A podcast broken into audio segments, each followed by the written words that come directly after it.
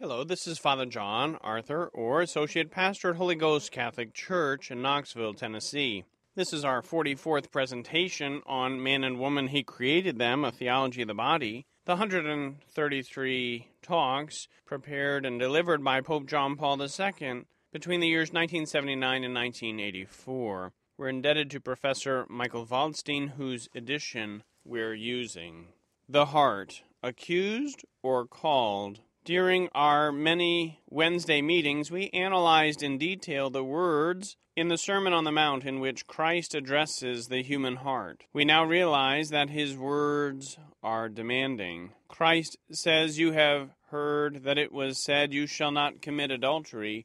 But I say to you, whoever looks at a woman to desire her in a reductive way has already committed adultery with her in his heart. Matthew chapter 5, verses 27 and 28. Such a reference to the heart throws light on the dimension of human interiority, the dimension of the inner man proper to ethics, and even more to the theology of the body. The reductive desire that springs up in the sphere of the concupiscence of the flesh is at one and the same time an inner and a theological reality that is in some way experienced by every historical man. It is precisely this man, even if he does not know Christ's words, who continually asks this question about his own heart. Christ's words make this question particularly explicit Is the heart accused or called to the good? This is the question we will consider now toward the end of our reflections and analysis about the statement in the Gospel, Matthew chapter 5, verses 27 and 28. Connected with this concise and categorical statement, so pregnant with theological, anthropological, and ethical content, a second question goes hand in hand with it, a more practical question how can and should someone act who accepts Christ's words in the Sermon on the Mount, who accepts the ethos of the gospel, and who accepts it particularly in this area? This person finds in the reflections carried out so far the answer, at least the indirect answer, to the two questions. How can he act? That is, on what can he count in his innermost being at the source of his interior and exterior acts. And further, how should he act? That is, how do the values recognized in accord with the scale revealed in the Sermon on the Mount constitute a duty of his will and of his heart, of his desires and of his choices?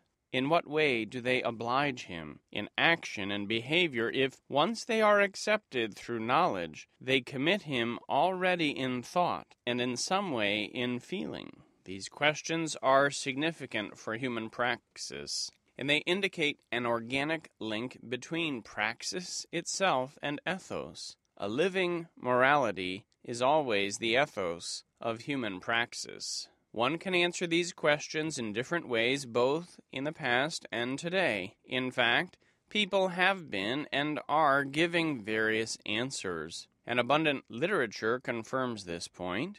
Beyond the answers that we find in this literature, one should take into account the unlimited number of answers given by concrete human beings on their own account, answers repeatedly given by the conscience the moral awareness and sensibility of every human being in his or her life. In this area, there is a continual interpenetration of ethos and praxis. Here one sees the life, not merely a theoretical life lived by the individual principles, that is, by the norms of morality with their motives, elaborated and popularized by moralists, but also elaborated, certainly not without connection with the work of moralists and scholars, by individual persons as direct authors and subjects of real morality, as co authors of their history, on which the level of morality itself, its progress or decadence, depends. In all of this, everywhere and always, historical man reconfirms himself as the one to whom Christ once spoke, announcing the good news of the gospel in the Sermon on the Mount. In which, among others, he spoke the words we read in Matthew chapter 5 verses 27 and 28. You have heard that it was said, You shall not commit adultery. But I say to you, whoever looks at a woman to desire her has already committed adultery with her in his heart. The statement in Matthew is stupendously concise in comparison with everything written on this topic in world literature. Its power in the history of ethos, perhaps, lies in this. At the same time, one must realize that the history of ethos runs in a riverbed with many forms in which individual currents approach each other and flow apart. Historical man always evaluates his own heart in his own way, just as he also judges his own body. And in this way, he passes from the pole of pessimism to the pole of optimism, from puritanical strictness to present day permissiveness. It is necessary to realize this so that the ethos of the Sermon on the Mount can always be sufficiently transparent when it confronts man's actions and behavior. For this purpose, some further analyses are necessary. Condemnation of the body? Manichaeanism. Our reflections about the meaning of Christ's words according to Matthew chapter 5 verses 27 and 28 would not be complete if we did not dwell at least briefly on what one could call the echo of these words in the history of human thought and of the evaluation of ethos. Echo is always a transformation of the voice and of the words expressed by the voice. We know from experience that such a transformation is often full of mysterious fascination. In the present case, what happened is rather something contrary. In fact, Christ's words were often stripped of their simplicity and depth, and a meaning was given to them that is far from the one they expressed, a meaning that in the end conflicts with them. What we have in mind here is all that happened on the margins of Christianity under the name of Manichaeanism, and that attempted to enter the terrain of Christianity precisely in the area of the theology and ethos of the body. In its original form, Manichaeanism, which sprang up in the Orient from Mazdean dualism, that is,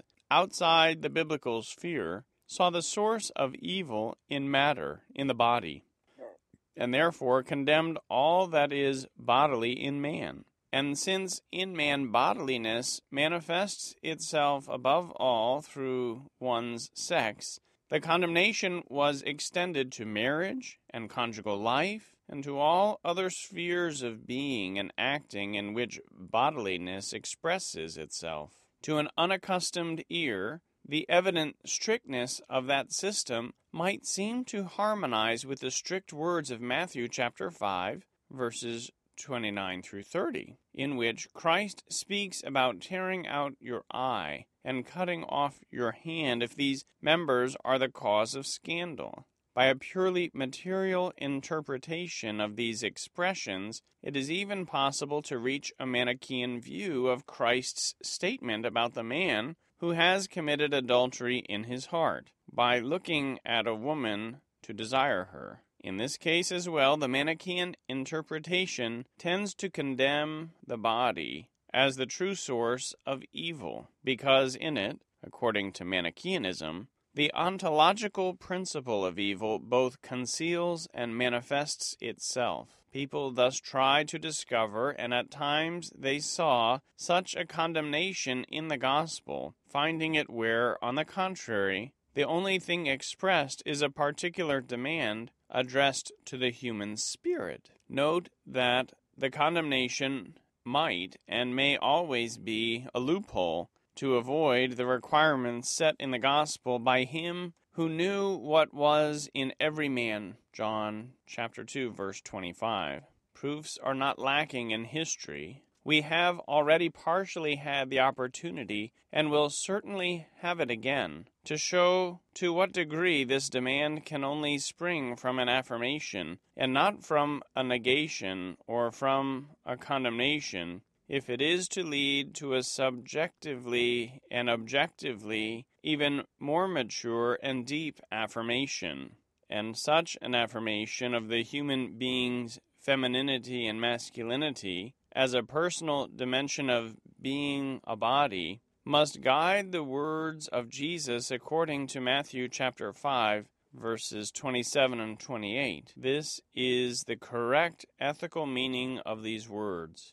They impress on the pages of the gospel a particular dimension of ethos in order to impress this dimension also within human life. We will take up this topic again in our next reflections. And with these words, our Holy Father, Pope John Paul II, concluded his 44th catechesis Man and woman, he created them a theology of the body. For us to better appreciate this 44th catechesis, it's good to remember where we've been so we know where we are and where we're going. The first part of John Paul II's Theology of the Body focuses on the words of Christ. The first chapter focuses on Christ's appealing to the beginning. He had been asked about the bill of divorce, and he reminded those who asked him then, and even ourselves in our own day, he answered by appealing to the beginning. It was not that way in the beginning, it was because of the hardness of your hearts that Moses allowed, permitted, the issuance of a decree of divorce.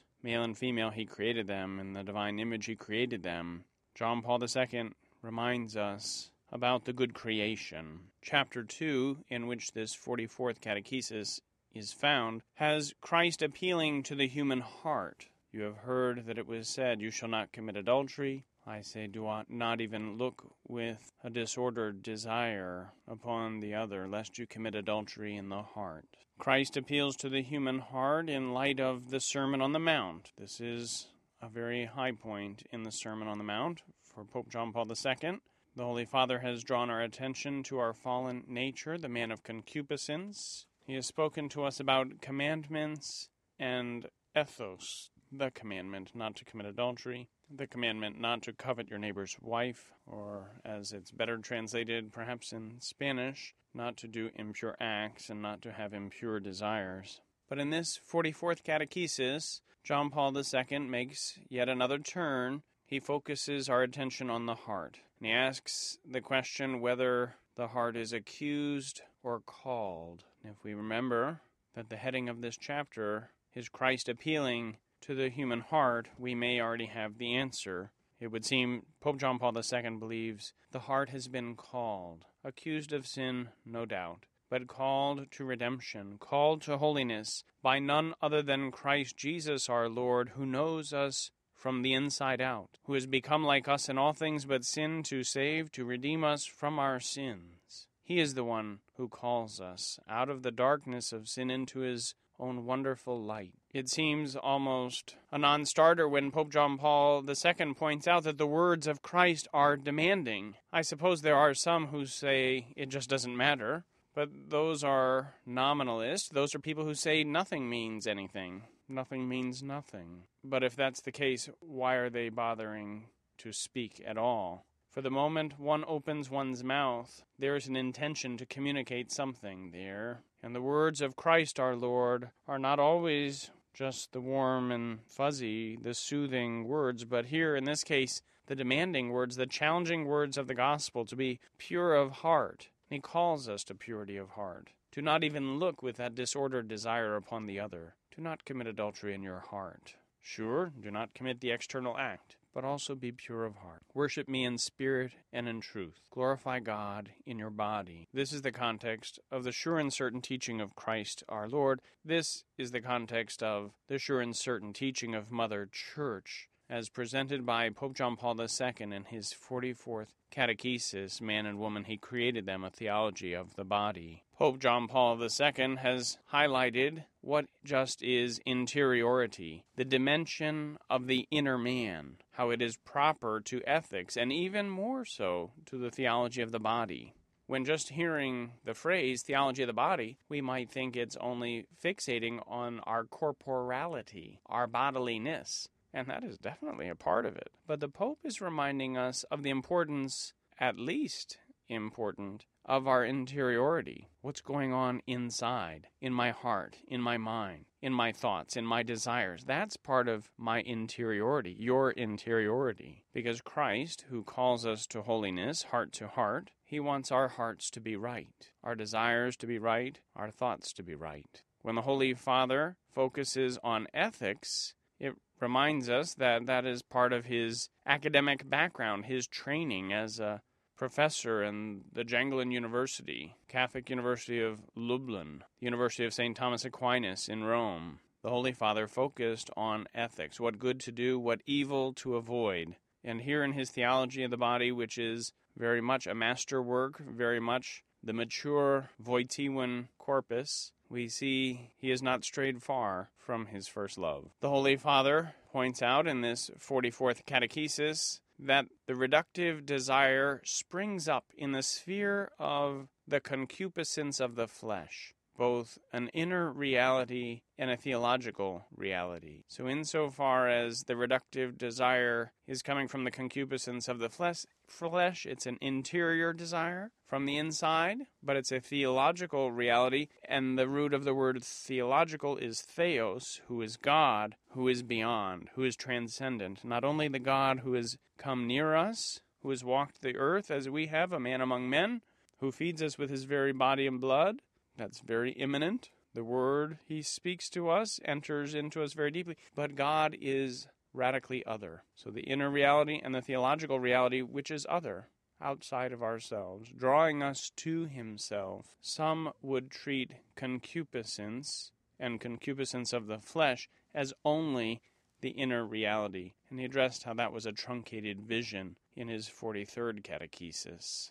The Holy Father started off this 44th catechesis with two questions, which then sort of morphed into six. And I thought it would be good for us to look at those six questions. The first one is the heart accused or called to the good? So that's kind of echoing the heading of, of this part of chapter 2. Is the heart accused or called to the good? Of course, the heart is called to the good, and when I fail to do the good, I stand accused. I am my own accuser. Others may accuse me, in the capital, O other Almighty God. The Lord Jesus Himself, when He returns in glory to judge the living and the dead, He will accuse me and He will judge me. May He be merciful upon me and upon you, because we have sought His mercy in the here and now. We should never wait, we should never put off to tomorrow a good confession we can make today, that we would be found pleasing in the sight of God. Is the heart accused or called to the good? Does it have to be either or? How about both and? Yes, we are guilty of sin. All have sinned and are deprived of the glory of God.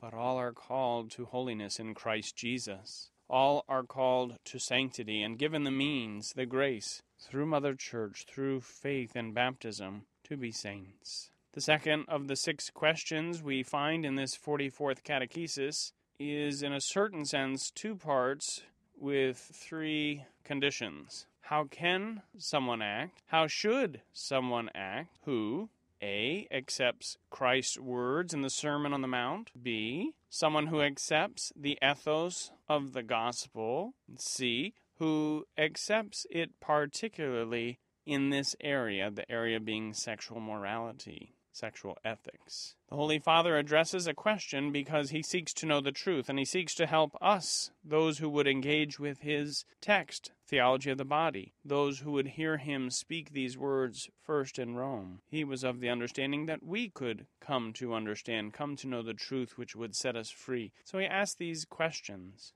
How can someone act? How should someone act? They're different. The ability to act and how one should act. The three conditions, not everybody accepts Christ's words in the Sermon on the Mount. But if they do, wait. Someone who accepts the ethos of the gospel, which follows from acceptance of the Sermon on the Mount. If someone doesn't accept the Sermon on the Mount, they're not going to accept the ethics of the gospel, the ethos of the gospel. And the third condition, who accepts the ethos of the gospel found in the Sermon on the Mount, particularly in this area of sexual morality. Three caveats, and if those three, then the real question how to act. Am I to be pure of heart or not? Am I to have a wolfish glance upon another, or am I to look upon the other as a brother, as a sister in Christ? The third question Pope John Paul II asks us in this 44th Catechesis, and which will pan out in the rest of the work. How can he act? That is, on what can he count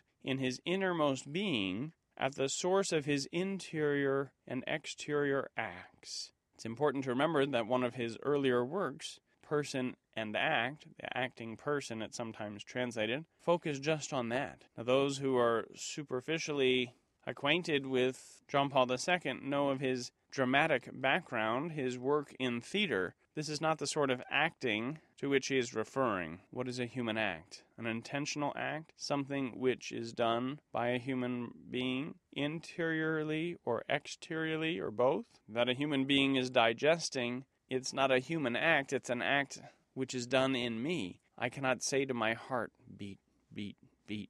I can hold my breath, but even if I should pass out, I begin to breathe again. I don't will the respiration. I do not will the beating of my heart or the digestion of my lunch. These are things which happen in me. But to seek the truth, to speak the truth, to love the truth, these are acts among other acts. That third question again how can he act? That is, on what can he count? In his innermost being, at the source of his interior and exterior act. This refers us back to that whole work on the acting person that one line, that one question. The fourth question, how should he act? That is, how do the values recognized in accord with the scale revealed in the Sermon on the Mount constitute a duty of his will, of his heart, of his desires, and of his choices? Four different parts to that fourth question. It's important to note that the Holy Father mentions here duty. Some people are down on duty. They say we have a duty to disregard duty. We have our responsibilities and we have our rights. And God has his rights, and God will not be mocked. And it's God who has spoken to us in Christ do not commit adultery, and do not even look in a disordered way upon the other. Be pure of heart. This is our duty. We who call ourselves followers of Christ Jesus, the Lord. The Holy Father here in this fourth question makes a distinction between the will, between the heart, between desire and choices. They're all very much related, but they're distinct. The fifth question the Holy Father asks in his 44th Catechesis, Man and Woman He Created Them, a Theology of the Body, goes like this In what way do they oblige him in action and behavior if once they are accepted through knowledge, they commit him already in thought and in some way in feeling. Again, we see here action, act. So it's not just the act of being, although that is the greatest act, one of our greatest acts, which is a gift from God already, but also behavior, knowledge, thought, feeling, some of the key terms in that fifth question. That we're obliged. Here again, the Holy Father is referring to duty. In what way do they oblige him? Do I have a duty to do this? Am I obliged to do the good, to reject the bad? Yes, even as a human being, even before I receive the grace of baptism. But once having received the grace of baptism, all the more do I have reason to do the good. For I have my example in Christ. I have my reward in eternal life on high with Him and all the holy saints. If we accept Christ's words in the Sermon on the Mount, if we accept the ethos of the gospel, if we accept the ethos of the gospel found in the Sermon on the Mount, particularly as regards to sexual ethics, then we have committed ourselves in our thoughts and in our feelings just how it is we are to act. The sixth of the six questions found in this 44th catechesis is a beginning of another part of it, and it is a leading question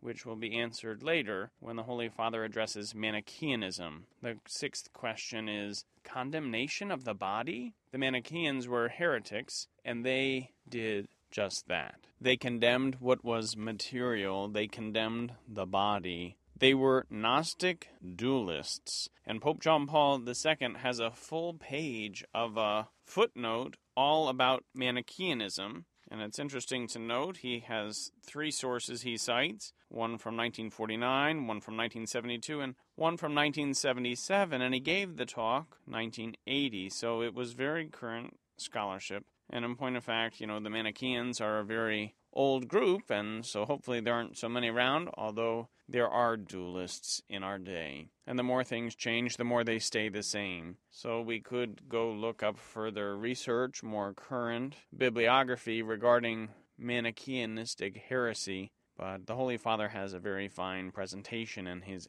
footnote about them. The Holy Father, needless to say, is not a Manichaean. He is not a Gnostic, dualistic heretic, contrasting matter and spirit as if all matter is evil and only the spirit is good. The Holy Father recognizes that all of creation, seen and unseen, corporeal and spiritual, all has its origin in the good God who saw all that he had made and saw that it was good. That was the first part of the theology of the body when Christ appeals to the beginning. John Paul II likewise returned us to the opening chapters of Genesis. When Pope John Paul addresses these six questions or brings them up for our consideration, he points out that these questions are significant for human praxis, practical application, the way we live our lives. He's not just creating an ivory tower or a fantastic thought algorithm. He wrote what he wrote and he spoke what he spoke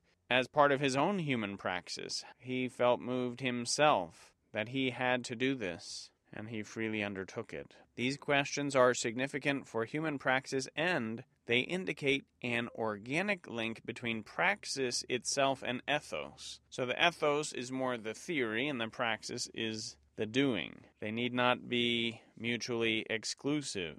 And in point of fact, we see how beautifully they hang together in the Holy Father's thought, not just in this 44th catechesis, man and woman, he created them a theology of the body, but throughout the work thus far. The Holy Father further shows his hand as an ethicist, as a student and teacher of morality, when he says a living morality is always the ethos of human praxis. That's an aphorism, it's an axiom of Wojtyłin pearl of great price a living morality. So, not a dead letter, not a formalistic morality, but a living morality. Living because we live it, and living because the morality of the church is the morality of Christ, who dies no more, in whom we live and move and have our being. And if the truth will set us free, then our lives are truly free. A living morality is always the ethos of human praxis. So we want to have good praxis and good ethos. And we do that by following Christ, who is the way, the truth, and the life, who, when approached by the young man who called him a good teacher, the Lord said, What? Why is it that you call me good? Only God is good. The Lord did not deny his own divinity. He was calling for yet a further act of faith. He was revealing his own divinity. In this 44th catechesis, John Paul II does something which you don't see in many magisterial texts. He actually makes a precision regarding a particular passage of sacred scripture. John Paul says that the correct ethical meaning of Jesus' words in Matthew chapter 5, verses 27 and 28, are given here. So, while not every